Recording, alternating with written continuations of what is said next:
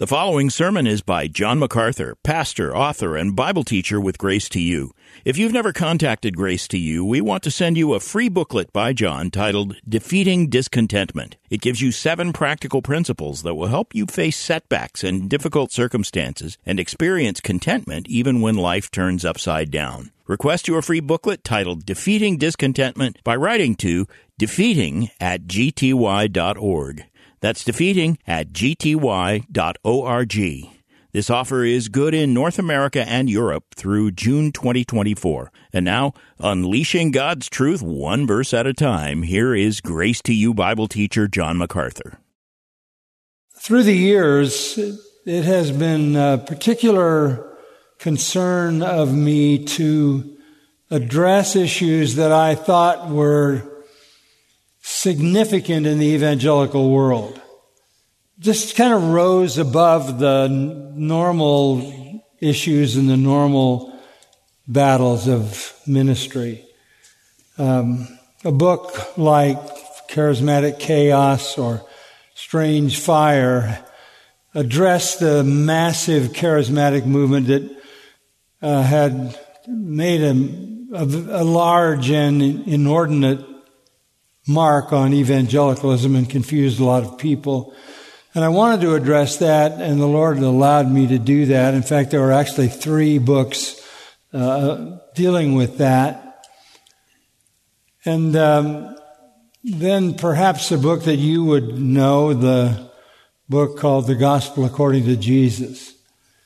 Address the issue of is Jesus Lord and must you believe that to be saved? The, the Lordship controversy has it was called. And that was a huge issue because the, there was bad theology being pumped out of a, a seminary that was populating the faculties of most Bible colleges and Bible institutes across America. And it was everywhere. And I, I felt I needed to address that. Followed it up with a gospel according to the apostles. And then when pragmatism came along, I, I felt like I needed to address that. And there have been other issues like that through the years that we've, we've tried to tackle. Uh, issues that transcend just the normal and were rather epic issues for evangelical pastors in particular. And it's been a joy to do that, and it's been a joy to see the impact of the Word of God when truth is brought to bear against error. Error crumbles under the power of the truth. It's crushed under the power of the truth. Uh, we, we, we went after the pragmatic movement and we still are tackling that a book I wrote some years ago called Ashamed of the Gospel. But there have been those opportunities and I'm so grateful for them. But there's one issue that remains, and I don't know how much time the Lord is going to give me, but I want to make one last effort on this particular issue. It is of constant concern to me it is a crucial truth for the redeemed. It is a crucial truth for the entire world. And the Bible is precise and clear and powerful and hopeful in dealing with this truth. But strangely, it is treated with a measure of indifference. I'll give you an illustration. Last week I received a book on my desk from somebody I love, a wonderful teacher of God's Word. A book on the second coming. A book on the second coming. Immediately I went to the scripture index in the back of the book, and there were passages of scripture from many places in the New Testament and a few in the Old Testament, there was not one single reference from the book of Zechariah. And I thought, How can you do that? How can you write an eschatology without having mastered the book of Zechariah? And it struck me that even though I've written books on the second coming and commentaries on Revelation and commentaries on Matthew and the Olivet Discourse and commentary on First Thessalonians and Second Thessalonians and every New Testament text, it is a continual burden to me, a continual discouragement that the Reformed movement so popular in being precise about sound doctrine has been indifferent toward that doctrine. How can you do that? How can you think that God spoke clearly about everything but the end? That it doesn't matter. It's almost a badge of academic nobility not to have a view. Of all the categories of systematic theology, eschatology is the one where there is no settled orthodoxy. We go down the line with theology, and at some point it's so common, even with very dear friends of mine through the years, to say, well, he might be able to teach at our seminary, but his eschatology's not biblical. The consummation of God's redemptive history is treated with indifference. People just punt or they change their views. For some, it seems like a defection to take literally what Scripture says. And it says a lot and it's crystal clear. Let me encourage you. Do not announce your eschatology until you have mastered Zechariah.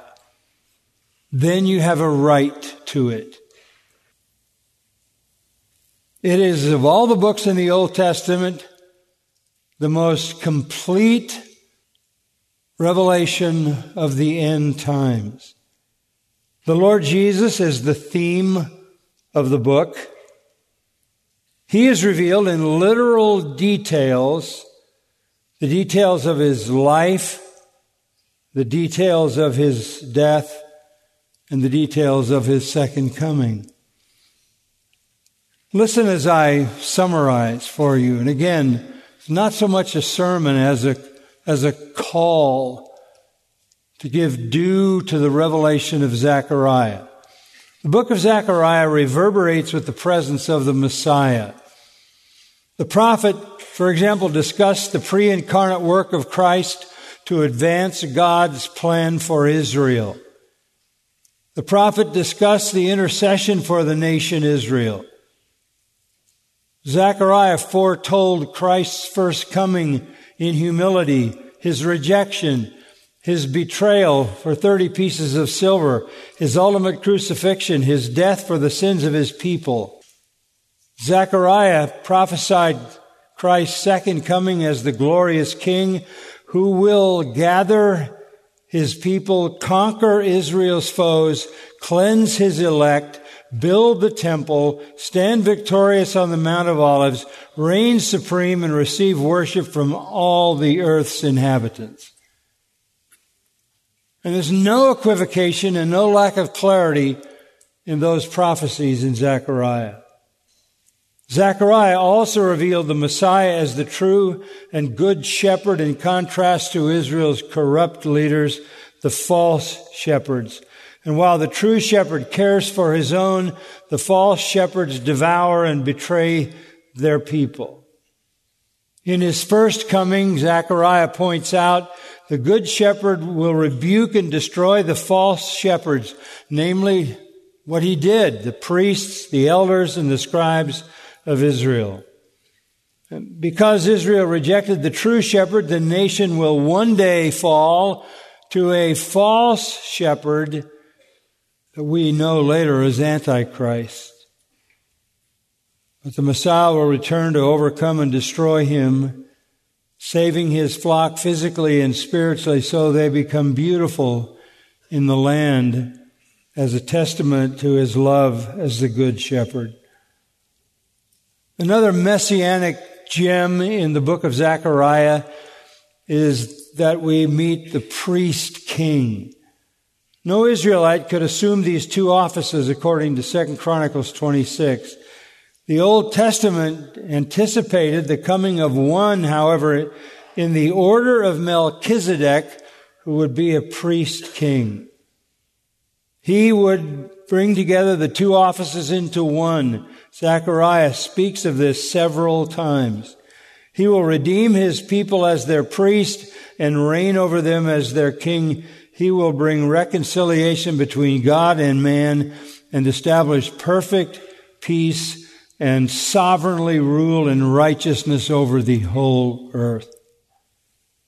Zechariah prophesied all the way to the kingdom of Christ, the millennial kingdom of Christ. Zechariah reveals that this kingdom will be earthly and it will be climactic. Jerusalem and the temple will be rebuilt.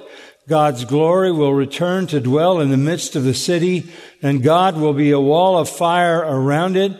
And when the Messiah establishes this earthly kingdom, Jerusalem will be known as the city of truth. At that time, says Zechariah, the Messiah will cleanse his people. He will call Israel my people, and Israel will respond, Yahweh is my God.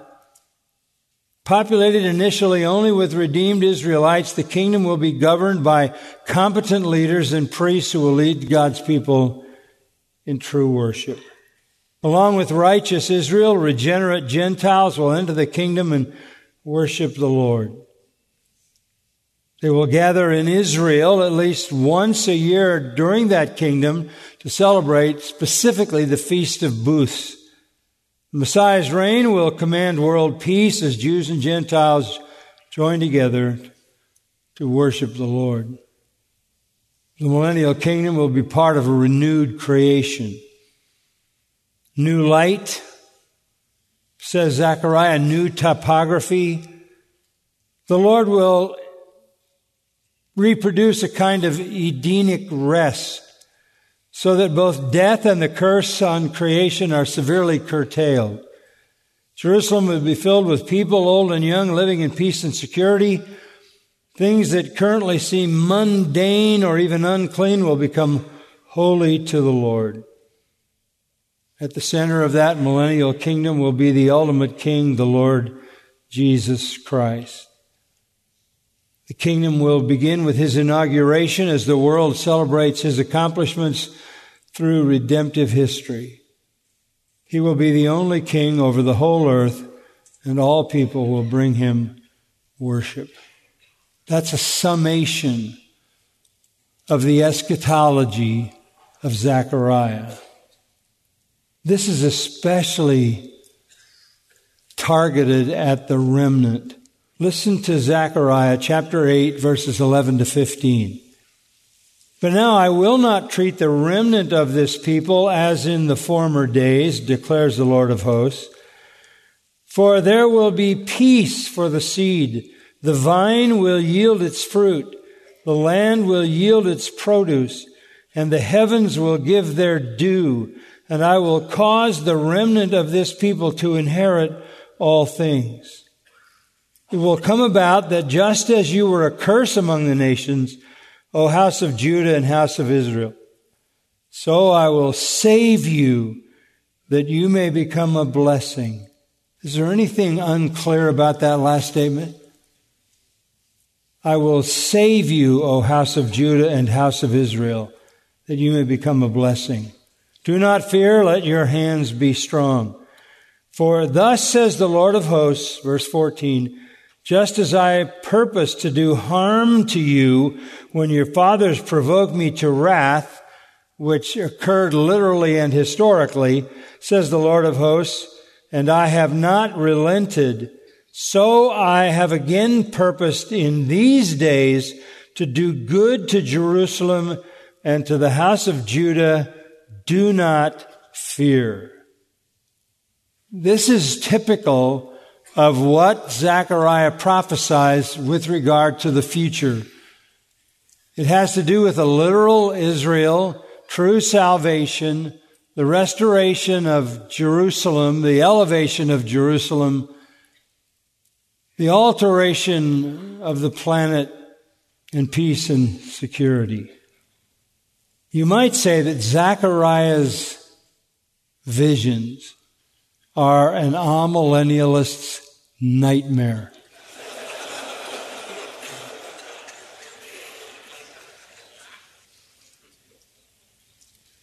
because that is the case. Now, the, way that I think we can understand this, and I don't want to belabor the point, but the way that I think we can understand this is that the final epic in human history is called chapter 14, verse 1, the day for the Lord. The day for the Lord. Behold, a day is coming for the Lord when the spoil taken from you will be divided among you. And then verse 9 of that chapter. And the Lord will be king over all the earth. In that day, the Lord will be the only one and his name the only one. The final epic of human history is the day for the Lord. You're familiar with the day of the Lord, which speaks of the judgment aspect of the final end. But this is different. This is not the day of the Lord. This is the day for the Lord. The day of the Lord is punishment and judgment. The day for the Lord is salvation and blessing. It encompasses the others, of course. And as I was going through Zechariah, I found a phrase that captivated me. It's a simple phrase. The phrase is in that day. In that day. So you always know where you are in Zechariah. Oh, by the way, Isaiah uses that phrase 20 times Hosea uses it, Joel uses it, Amos uses it, Zephaniah uses it. In chapters 1 to 11 of Zechariah, it appears three times. In Zechariah 12 to 14, it appears 20 times. And it appears all through the 14th chapter. In that day, in that day, in that day. There's never any mystery about the time of these events. As you examine that phrase, and oh, by the way, look at the end of Zechariah. Look at the last three words in the last verse of the last chapter. What does it say? Just in case you get lost. It all applies in that day. As we examine that phrase, a true eschatology becomes clear. And this has no Old Testament equal in the scope of the revelation with regard to the second coming. Zechariah places considerable evidence, as I noted, on the first coming of Messiah. His humble entry on a donkey, that's in Zechariah. His rejection by the nation, that's in Zechariah. His betrayal for 30 pieces of silver, that's in Zechariah. The, the subsequent judgment of God on unbelieving Israel. Chapters 12 through 14 then shift and look at his second coming. And the details of that are to be understood in the same literal way that you understood the prophecies with regard to his first coming. Christ's second coming will feature his arrival, his arrival on the Mount of Olives, Some amazing things will occur there. He will establish his earthly kingdom, fulfill his promises to the nation Israel, promises given through the patriarchs and David and the prophets. Then you come to the final three chapters, 12, 13, and 14. And no Old Testament book, no section of a book is the equal of this text in terms of the scope and the detail of the revelation of Christ. Remarkable truths. What we learn from Zechariah is in the end, there will be the rise of a world confederacy and a global army that will come against God's chosen nation, Israel. By the power of God, Israel will win a stunning victory over those enemies, followed by the glorious appearing of the Messiah, the spiritual transformation of the Jewish people through the power of the Holy Spirit. And Zechariah looks at these features from different angles and magnifying the work of Messiah, Christ will return, rescue his people, regenerate them, punish the wicked, set up his kingdom, and celebrate his triumph with a great feast. There's no way you can spiritualize these. There's no way you can allegorize these. They're not presented with that option. That's why this is an amillennialist nightmare. Trying to make all of that mean something else is a fool's task. So let's start back uh, in chapter 12. That was just to shape what we're going to look at. Back in chapter 12. verse 1 through 3. The burden of the word of the Lord concerning Israel. We're talking about the nation. Thus declares the Lord who stretches out the heavens, lays the foundation of the earth, and forms the spirit of man within him. This is the Creator speaking. Behold, I'm going to make Jerusalem a cup that causes reeling to all the peoples around.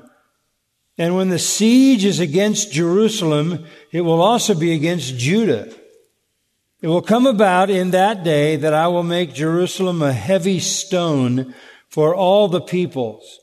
All who lift it will be severely injured, and all the nations of the earth will be gathered against it. What does that mean? all the nations of the earth will be gathered against it. it all means what it means. Jerusalem will be a cup of reeling. What is that? The word cup has to do with a large basin. That is to say, a large target, if you will, for global assault. And when attacked by the global army, they will drink deeply but they will drink deeply of divine wrath. They will literally have their senses taken over as if they were inebriated by divine wrath. They will stagger, unable to accomplish their intended mission, unable to defend themselves against God's judgment. And then they try to overpower Jerusalem, they will find Jerusalem is a heavy stone, literally a crushing stone. And they will be, it says, severely injured. What is this force that comes against Jerusalem? All the nations of the earth. All the nations of the earth. Global army. They come from the west, according to Daniel. They come from Spain in the west, according to Ezekiel. Ezekiel says they come from the north. Daniel says they come from the south. Daniel says they come from the east. It's an army, according to Revelation 9, that has 200 million soldiers. And they come to the plain of Megiddo, but the battle stretches completely across the nation Israel.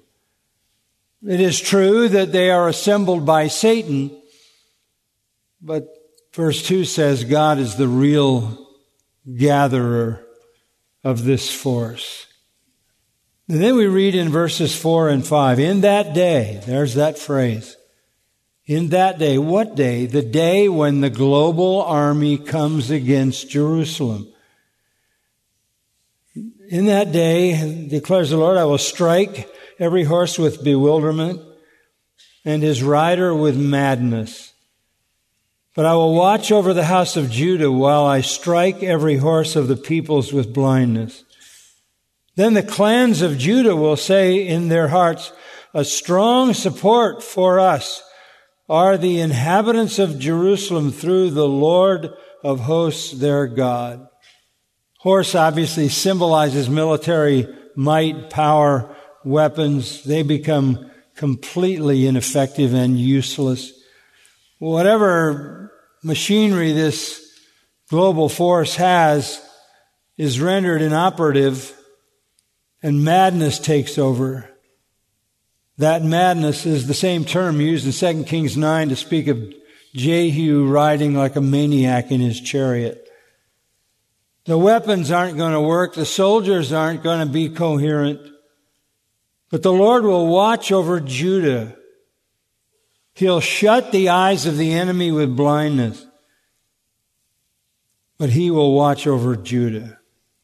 The clans of Judah, regiments, of Israel's army.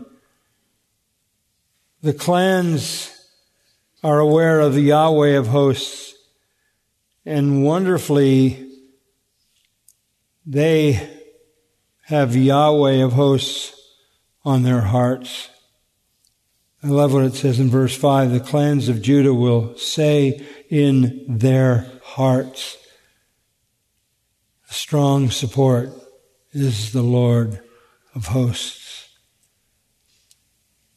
God's deliverance is so powerful that it compels not only the enemies to be crushed, but it overpowers Israel's unbelief. Look at verse 6 and 7. In that day I will make the clans of Judah like a fire pot among pieces of wood and a flaming torch among sheaves. So they will consume on the right hand and on the left all the surrounding peoples, while the inhabitants of Jerusalem again dwell on their own sites in Jerusalem. The Lord also will save the tents of Judah first so that the glory of the house of David and the glory of the inhabitants of Jerusalem will not be magnified above Judah. What that is saying is the Lord gives the population of Jerusalem triumph over a global army. And not only does Jerusalem be, become the protective property of God, but his protection stretches across all the land of Judah. And the Jewish people ignite their enemies on fire. They're like a fire pot among pieces of wood and a flaming torch among sheaves. They will consume on the right and on the left. This global force will be destroyed by fire. Everyone will be consumed. In fact, Ezekiel 39 says the carnage will be so massive that it will take seven months to bury the bodies. Jews, Jerusalem will be safe. God will save Israel. That's an inescapable truth. Starting with the common people, but extending beyond the common people, he will save the tents of Judah, the common people, but also the glory of the house of David. and Jerusalem will be secure. Look at verses 8 and 9. In that day the Lord will defend the inhabitants of Jerusalem, and the one who is feeble among them in that day will be like David, and the house of David will be like God, like the angel of the Lord before them. And in that day I will set about to destroy all the nations that come against Jerusalem. This is exactly what scripture says is going to happen in the future. A global force amassed against Israel attacks and is itself destroyed because the Lord defends the inhabitants of Jerusalem. And I love the comparison. One who is normally feeble among them in that day will be like David. Remember, it was said Saul killed his thousands and David what? His ten thousands. The feeble will be like David. And those who are strong like David will be like God, like the angel of the Lord. Can you imagine human beings who could slay 185,000 Assyrians? And then in verse 10, the salvation promise comes to Israel. I love this. I will pour out on the house of David and on the inhabitants of Jerusalem the spirit of grace and supplication, so that they will look on me, whom they have pierced, and they will mourn for him as one mourns for an only son, and they will weep bitterly over him, like the bitter weeping over a firstborn. It'll be like the great mourning in Jerusalem will be like the mourning at Hadad-rimmon in the plain of Megiddo. A town in Megiddo where King Josiah, the last good king, was slain by the Egyptian army, recorded in 2 Chronicles 35, and there was massive mourning over his death.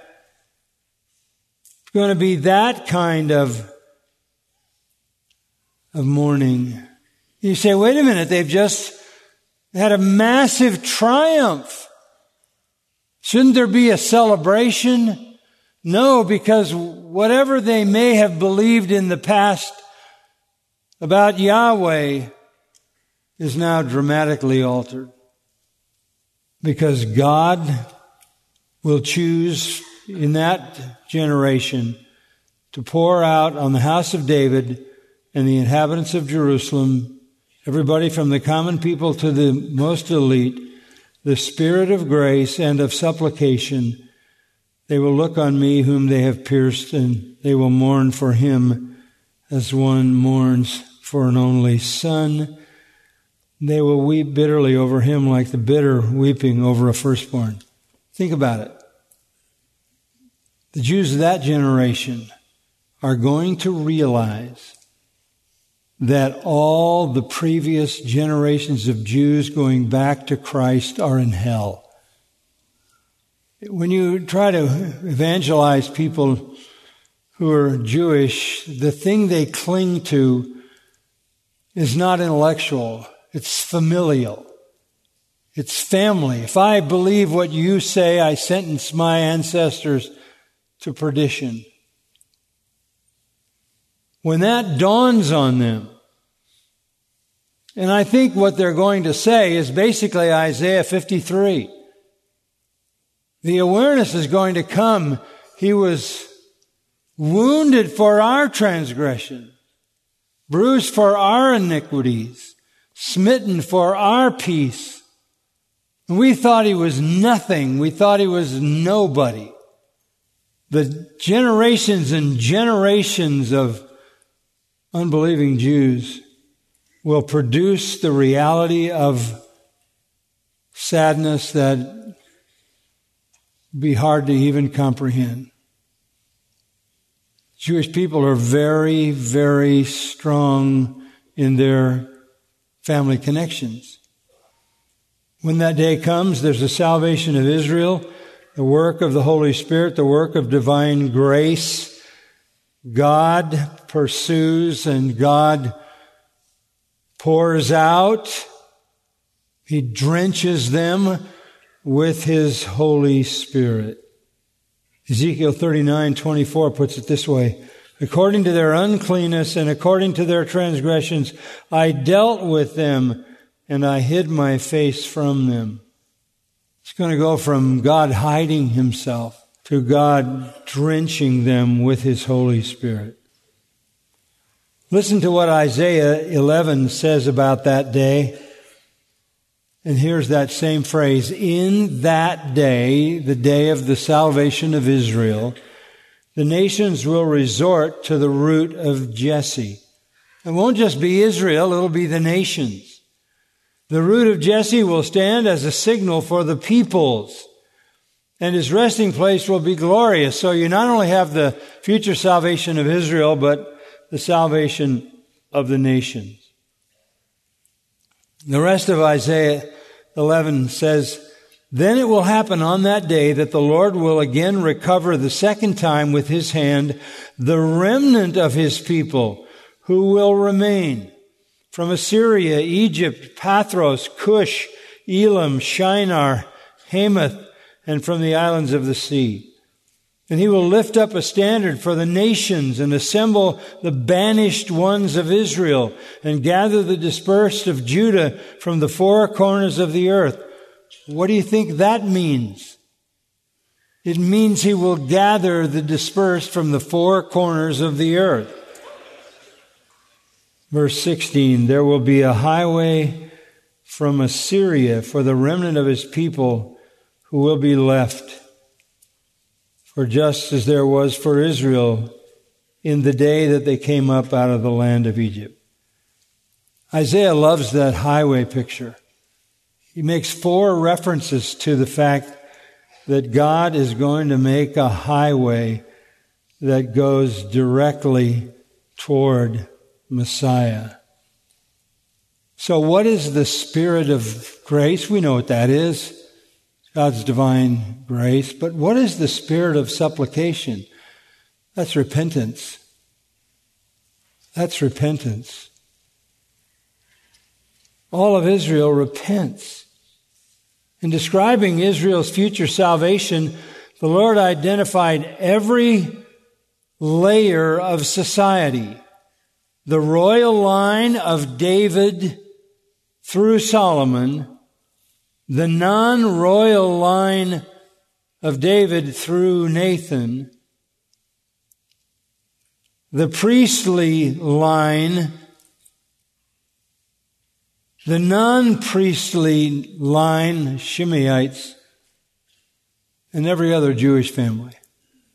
This is what Paul's summing up in Romans 11:26.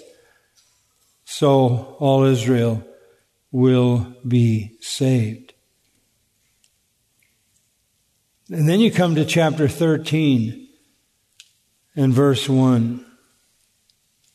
Romans 11:26 all Israel will be saved just as it is written, the deliverer will come from Zion. He will remove ungodliness from Jacob. But, but notice in Zechariah, this is, this is where I need my Bible.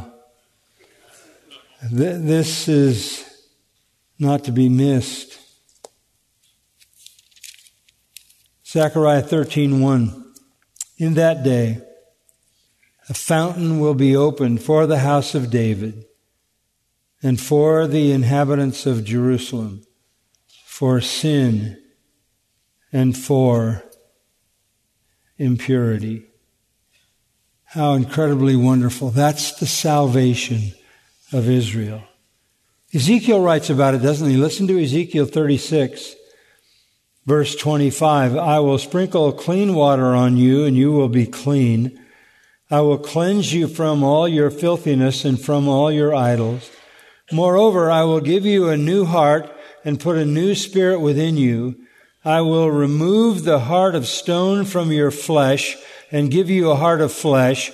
I will put my spirit within you and cause you to walk in my statutes, and you will be careful to observe my ordinances. You will live in the land that I gave to your forefathers, so you will be my people and I will be your God. That is the layout of sovereign salvation, isn't it? I will, I will, I will. This is a true salvation. The elements of it match the new covenant promise of Jeremiah 31. And on that day, the Lord, by His Spirit, will bring salvation, saving grace, and repentance, and cleanse His people.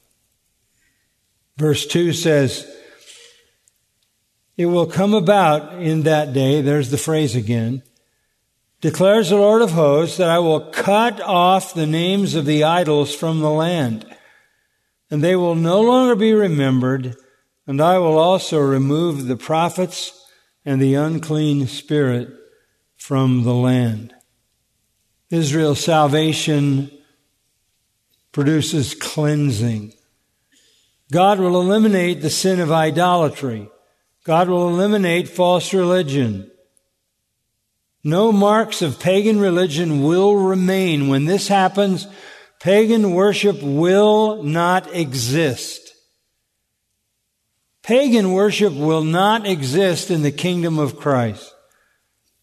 And then Zechariah says some things that are really a, a hypothetical approach but he makes his point very well. Look at verses 3 through 6.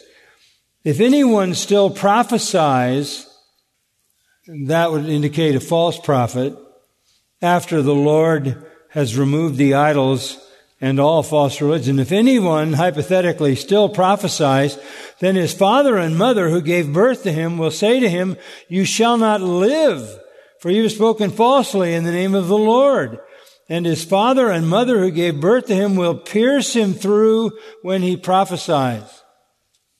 When the Lord says there'll be no false prophets, it comes down to the fact that if there were one, it would be such a serious violation of the character of the kingdom that the parents would execute even their own son were he a false prophet. It will come about in that day that the prophets will each be ashamed of his vision when he prophesies. And they will not put on a hairy robe which prophets wore in order to deceive, but he will say, I'm not a prophet. I'm a farmer. I'm a tiller of the ground. For a man sold me as slave in my youth. And one will say to him, What are these wounds between your arms?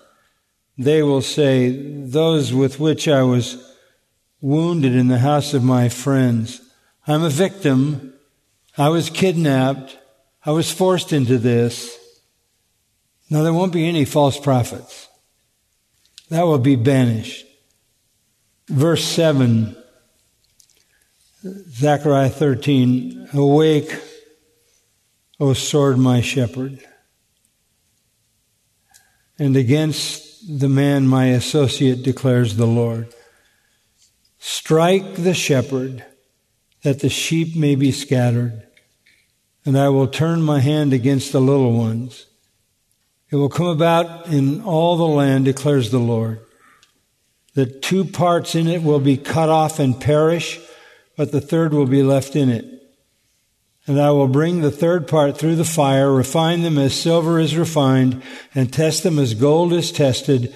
They will call on my name, and I will answer them, and I will say, They are my people, and they will say, The Lord is my God. what is that all about?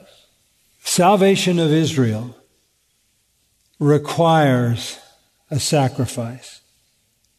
In fact, it requires the death of the shepherd.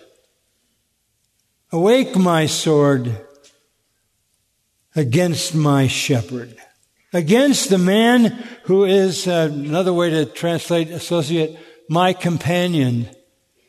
And that is the Lord speaking, declares the Lord of hosts. Go ahead, strike the shepherd, that the sheep may be scattered, and I'll turn my hand against the little ones. It's going to be costly for those who struck the shepherd, you might say. The man, my associate, the God man, Jesus Christ. When the Messiah was killed, sheep were, were to be scattered. At times in the nation's history, the death of Israel's king caused people to flee. We see that in 1 Kings 22 and 2 Chronicles as well. And the Lord prophesied that the flock of Israel would be scattered as a result of Christ's death. That he would particularly turn his hand against the little ones, against the individuals who were, you might say, powerless.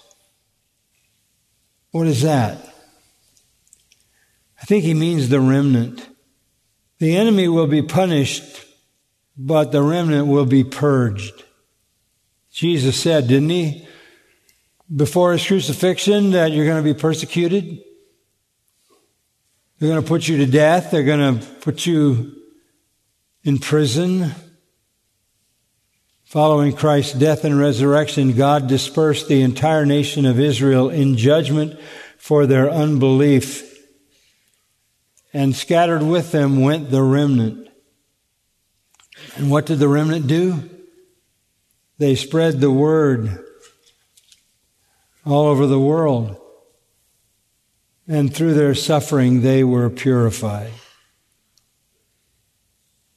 Very specifically, the scripture says two parts, two thirds, will be cut off and perish, but the third will be left. And I'll bring the third part through the fire, refine them as silver is refined, and test them as gold is tested. They will call on my name. I will answer them. I will say, they are my people they will say, The Lord is my God. The scattering of Israel, the diaspora that we talk about, for, for two thirds was going to be judgment in the, in the end days. For one third, it was going to be purification. Titus 2.14 says, He gave Himself to redeem us from every lawless deed and to purify for himself a people for his own possession, zealous of good works. The summation of that future purging is going to produce the remnant, the one third, the holy seed of Isaiah 6. Sobering words. Sobering words. What do they refer to?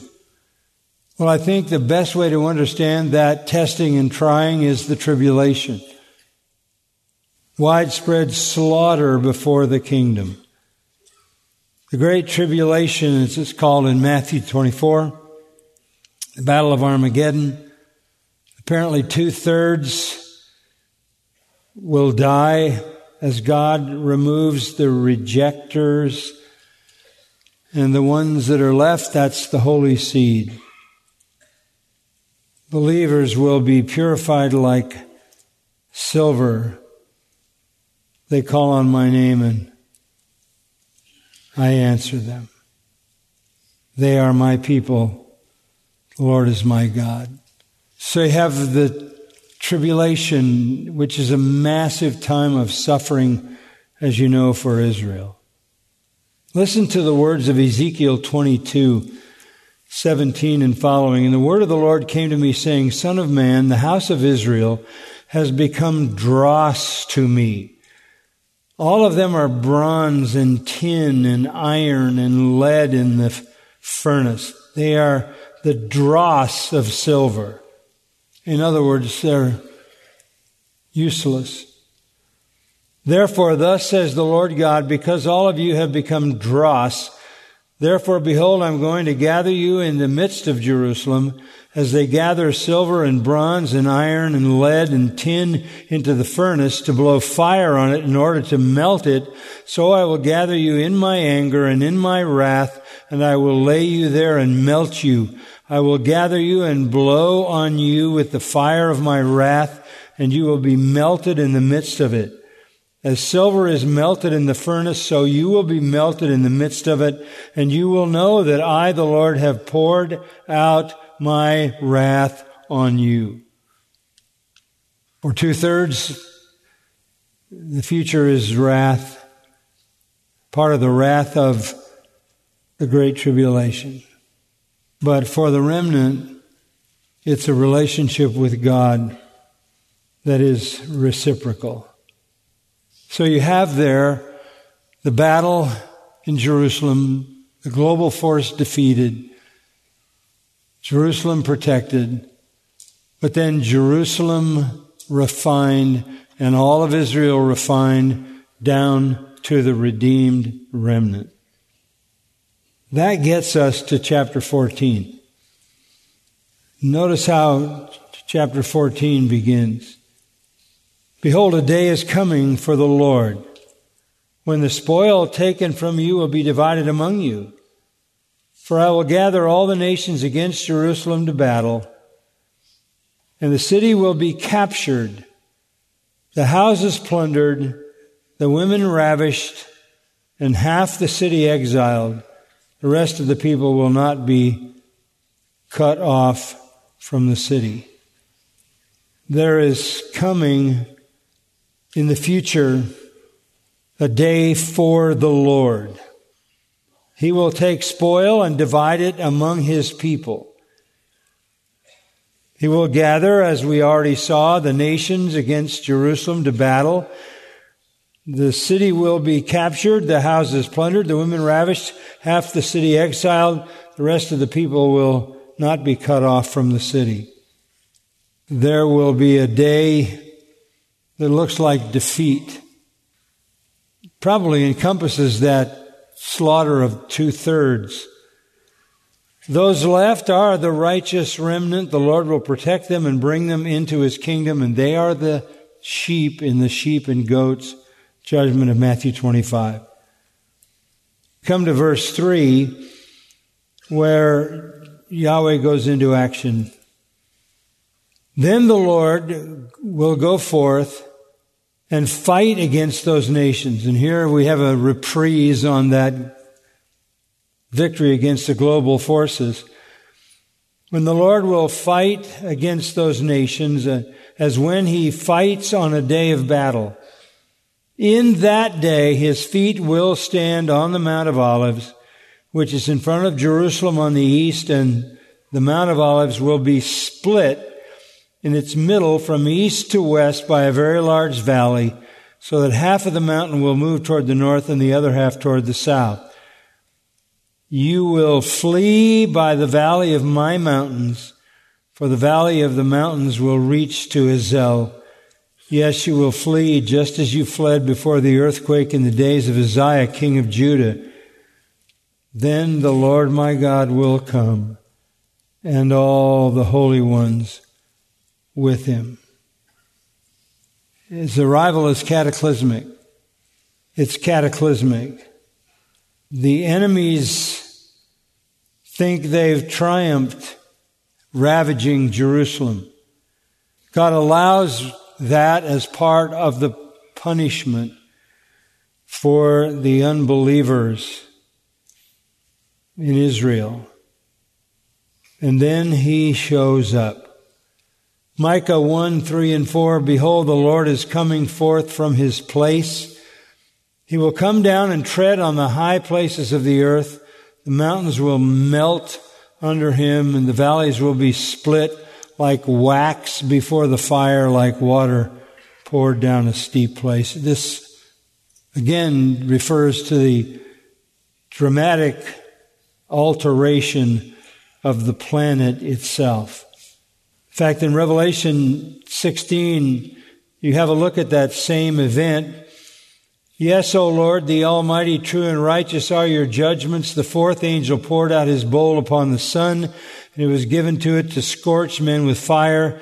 Men were scorched with fierce heat, and they blasphemed the name of God, who has the power over these plagues, and they didn't repent so as to give him glory. In the midst of all this chaos, of course, the captain of the hosts of heaven arrives in majesty and holiness and inaugurates the day of his redemption. The drama of that is seen in verses 6. And following in that day there will be no light, the luminaries will dwindle. It will be a unique day which is known to the Lord, neither day nor night, but it will come about that at evening time there will be light. And in that day, there's that same phrase, living waters will flow out of Jerusalem, half of them toward the eastern sea and the other half toward the western sea. It will be in summer as well as in winter. The alteration of the earth takes place as Christ arrives. Before that, notice that the luminaries, the heavenly bodies, go dark. It's neither day nor night. On earth, the mountains move. The oceans are displaced. The skies above become dark. And out of the darkness will come the Messiah. And he comes with his saints, 1 Thessalonians 3.13. So you, you have to be in awe of the detail, the way this is all laid out. And I'm, I'm covering it too fast to, I know, keep up. But I just want you to see this.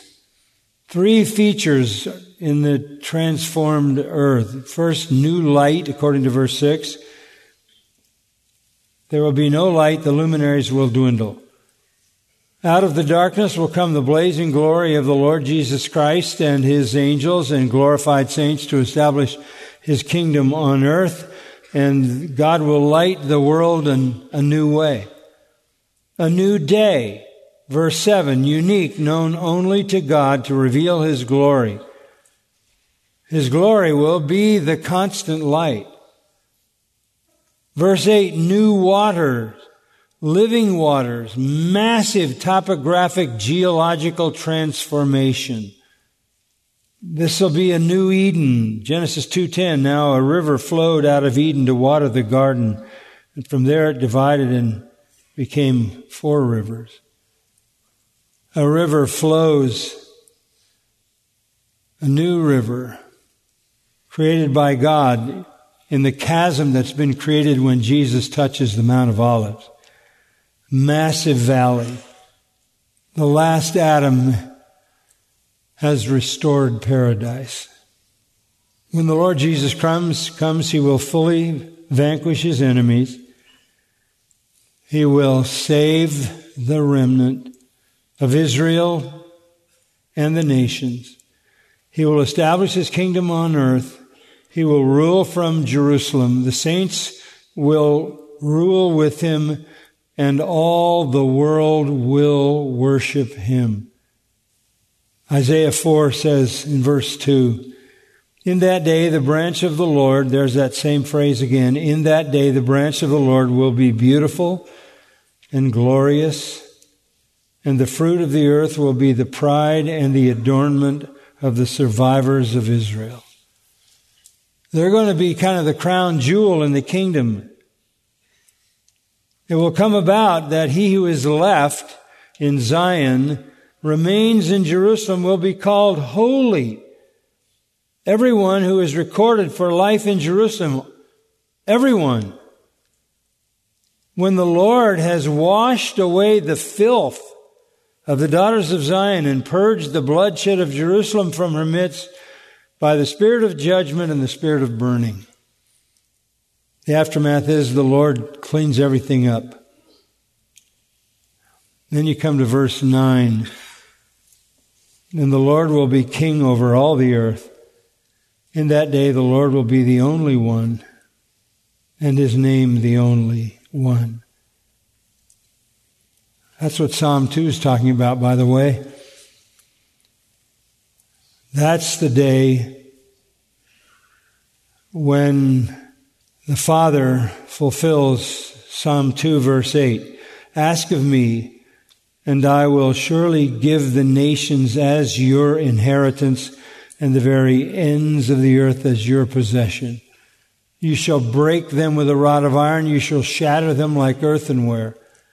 Now therefore, O king, show discernment. Take warning, O judges of the earth. Worship the Lord with reverence.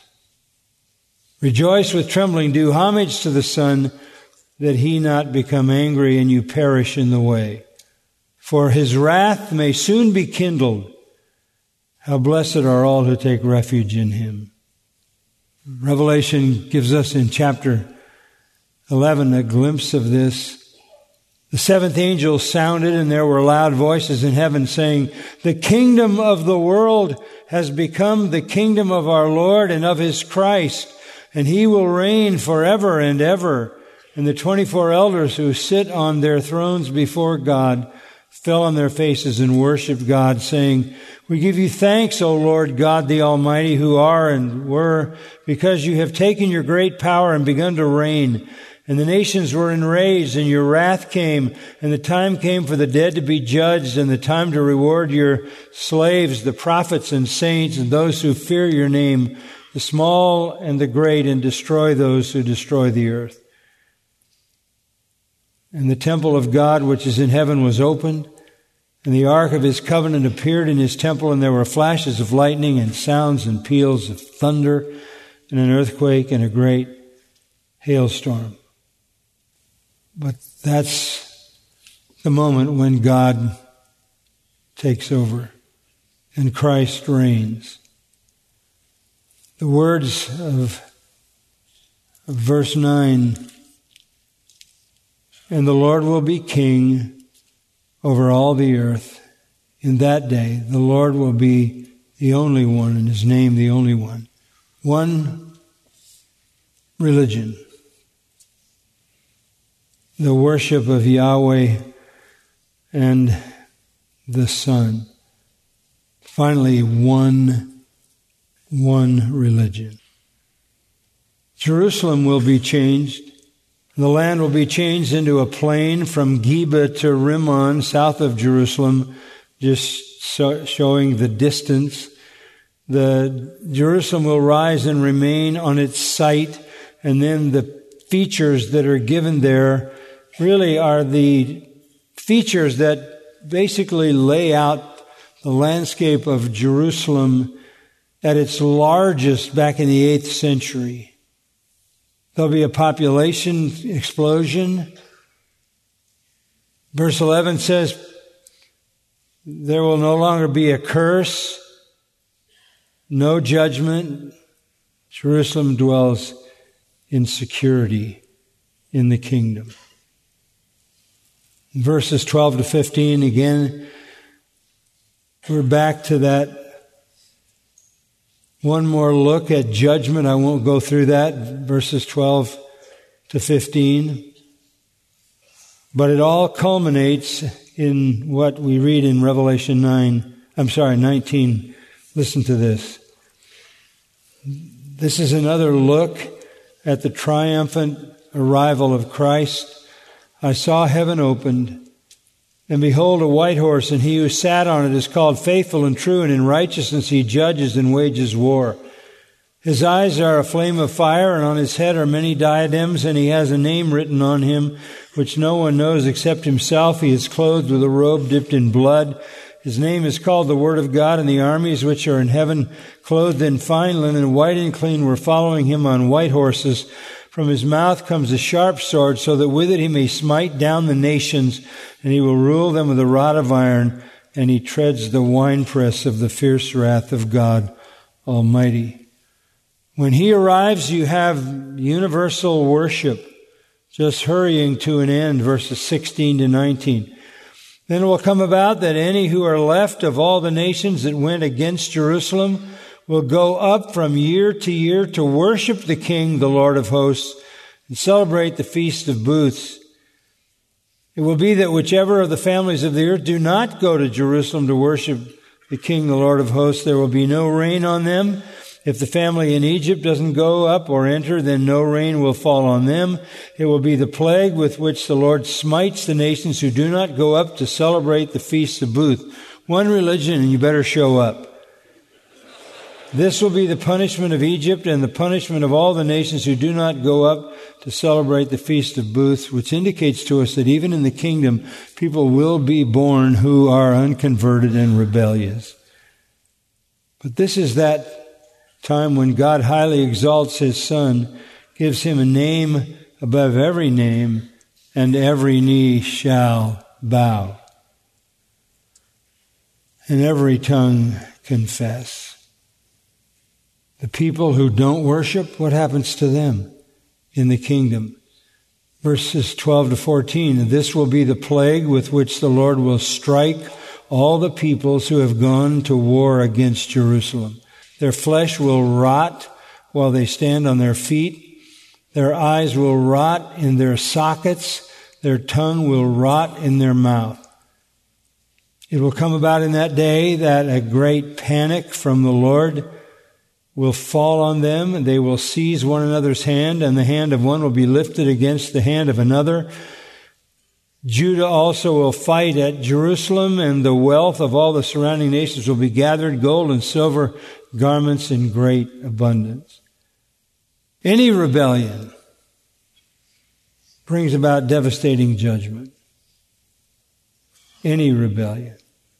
But on the other hand, if you look at verses 20 and 21, in that day, again, there will be inscribed on the belts of the horses, holy to the Lord, because everything, even the most mundane thing, the, the apparatus that is on the horse, the cooking pots in the Lord's house will be like the bowls before the altar. Every cooking pot in Jerusalem and Judah will be holy to the Lord of hosts, and all who sacrifice will come and take of them and boil in them, and there will no longer be a Canaanite, meaning a rebel, in the house of the Lord of hosts in that day. Comprehensive holiness. Comprehensive holiness. The hope and the majesty of Messiah's coming kingdom is one of Scripture's most glorious themes. And we've we've looked at what Zechariah says about it, and he means exactly what he says, and there's no reason to change that. Somebody might say, well, where's the rapture? There's no rapture anywhere in any day of the Lord text. There's no rapture in any Old Testament eschatological passage of Scripture. Why? Because the rapture is not seen anywhere in the Old Testament. If it were part of the second coming, if they were one and the same, you would see it there. But it's not. That's why Paul calls it a mystery, because it wasn't revealed, which means it's a separate event. Why, uh, why is it important for us to get this right? Because it's important to give honor to the Lord. All His Word matters. The better your people understand this, uh, the more likely they are to live in light of 1 John chapter 3. Whoever has this hope in him purifies himself even as he is pure. We need to live in the light of the glorious appearing of Jesus Christ. We need to worship him the way he's worshiped in Revelation 5. We need to learn from Peter that these are sanctifying realities. Don't cheat your people out of this. And be faithful to the Word of God. Father, seal these things to our hearts.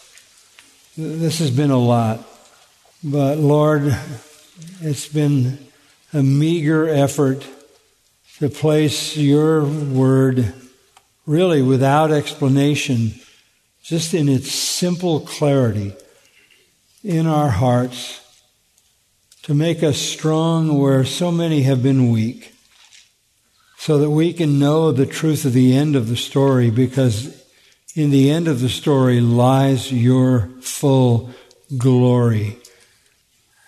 And we want that glory known and seen. We pray in Christ's name. Amen. You've been listening to John MacArthur, Bible teacher with Grace to You. For free access to all of John's lessons and a listing of study Bibles and books available for sale, visit Grace to You's website at gty.org. John MacArthur and Grace to You reserve all copyright protection under applicable law. Our copyright policy is available at gty.org and it includes instructions for and limitations on duplicating this digital file.